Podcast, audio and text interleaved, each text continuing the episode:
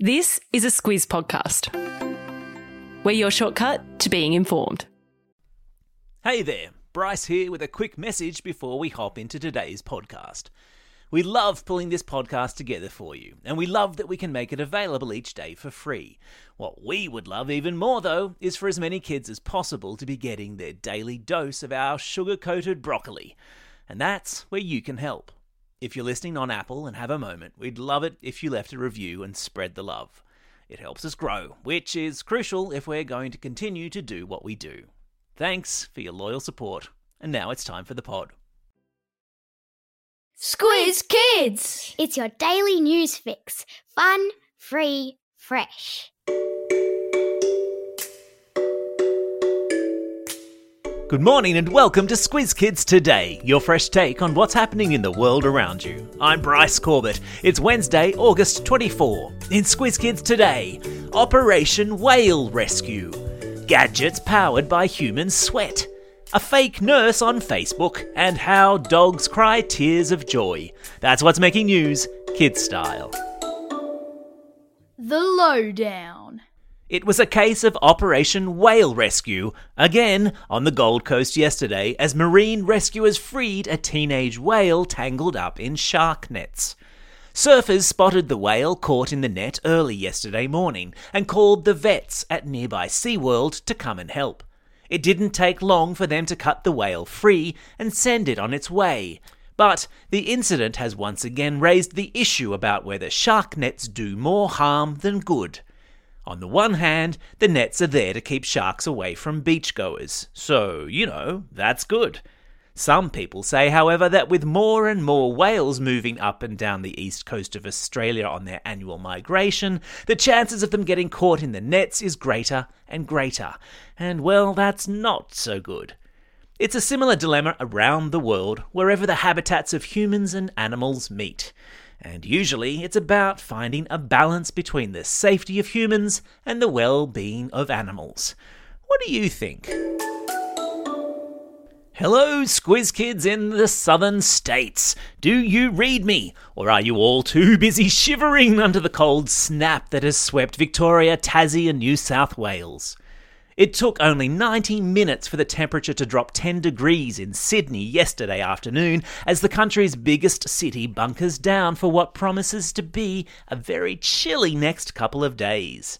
The cold snap has also hit the ACT and parts of South Australia, with snow expected today across the New South Wales central tablelands. And the mercury is tipped to drop to a super chilly minus four in Canberra today.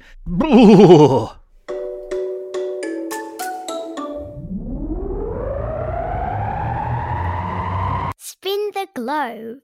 Each day we give the world globe a spin and find a news story from wherever it stops. And today we've landed in the American state of Massachusetts, where some very clever scientists have figured out how to power small electronic devices using human sweat.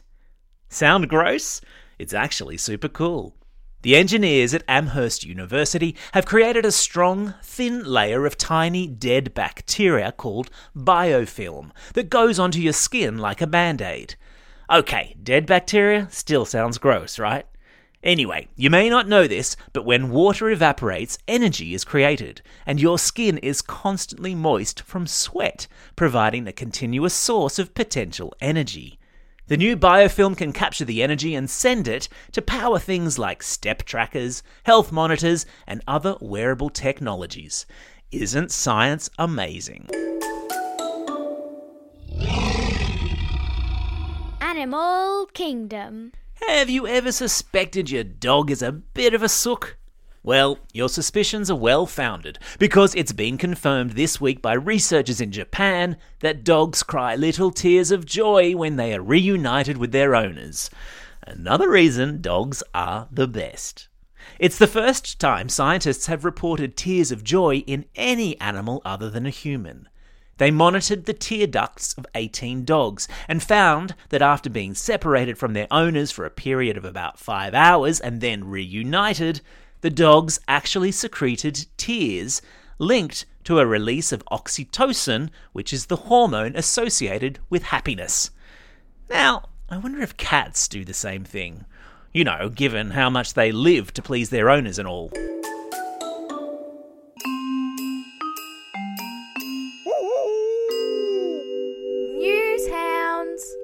It's a Wednesday, and that means it's time to check in with Squizzy the Newshound to see what fishy stories he's sniffed out on the internet this week. And today, he's all about a Facebook post that's doing the rounds that is, quite simply, a hoax. A hoax is another word for a fake or not real. Facebook followers of a buy sell swap page in Darwin were on high alert recently after a post claimed a woman was pretending to be a nurse and had stolen a baby from a local Darwin hospital.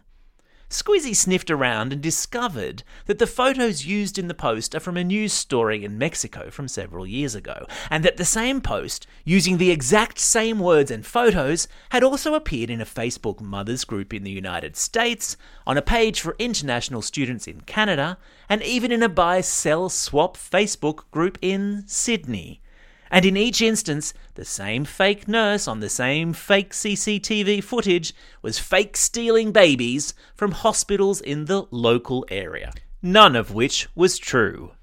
Another example of why it's so important whenever you read anything on the internet to do as Squizzy says and stop, think, and check. On the subject of Squizzy, Today's a big day for everyone's favourite newshound because it's the day we proudly announce we've created a media literacy program for primary school children called, you guessed it, Newshounds. It's an eight part podcast series with an accompanying classroom booklet teaching you how to become critical consumers of information, which is to say, helping you to work out what's real and what's not on the internet. Thanks to our partners the Google News Initiative, the News Hounds by Squiz Kids Media Literacy Program will be available free to all classrooms in Australia and New Zealand, with a launch date set for the start of Term 4. We'll be talking about it all a lot more in the weeks to come, but to find out more and to register your interest, go to squizkids.com.au forward slash newshounds. I've stuck a link to it in today's episode notes. You're welcome. Time for the quiz. This is the part of the podcast where you get to test how well you've been listening. Question number one Which animal has been found to cry tears of joy? That's right, they're dogs. Question number two What have scientists discovered can be used to power wearable electronic devices? Yeah, that's right, it's human sweat. Ew. Question number three What sort of animal was rescued from shark nets on the Gold Coast yesterday? Yeah, that's right, it was a whale.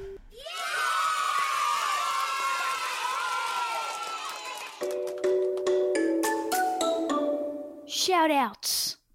It's August 24, my birthday! And to celebrate, I reckon we ought to break with tradition and bring in the old birthday reggae tune on a Wednesday instead of its traditional Friday. Because sometimes I just like to live on the edge. Hit it.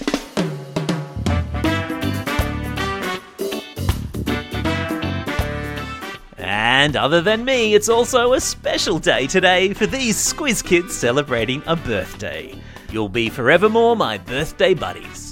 To Evelyn from Herberton, Brian from Springfield, Chloe from Richmond, Isabella from Brisbane, Odette from Jerilderie, Margot from Emerald Beach, Aleki from Bathurst, and Eva from Coffs Harbour. And belated birthday shoutouts go to Addison from Perth and Billy from Dubbo. And classroom shoutouts today go to Class 1B and Ms. McKnight at St Thomas Catholic Primary School in Willoughby. To Class 3 4B with Miss Banks, Tanya, and Jody at, Gembrook Primary School. Grade 2 and Mrs. Munro at Woodend Primary School in Adelaide. And finally to Year 4 and Mrs. Garnsey at Glendore Public School. And a very special shout out to Class B11 at Craigburn Primary School, who sent in a request for me to shout out myself on my birthday. That's very thoughtful of you, Class B1, and consider it done. Don't forget, if you've got a birthday coming up and you want a shout out, or if you're after a classroom shout out, drop us a line at squizkids at thesquiz.com.au. Well, that's all we have time for. Thanks for listening to Squiz Kids today. We'll be back again tomorrow. In the meantime, get out there and have a most excellent day. Over and out.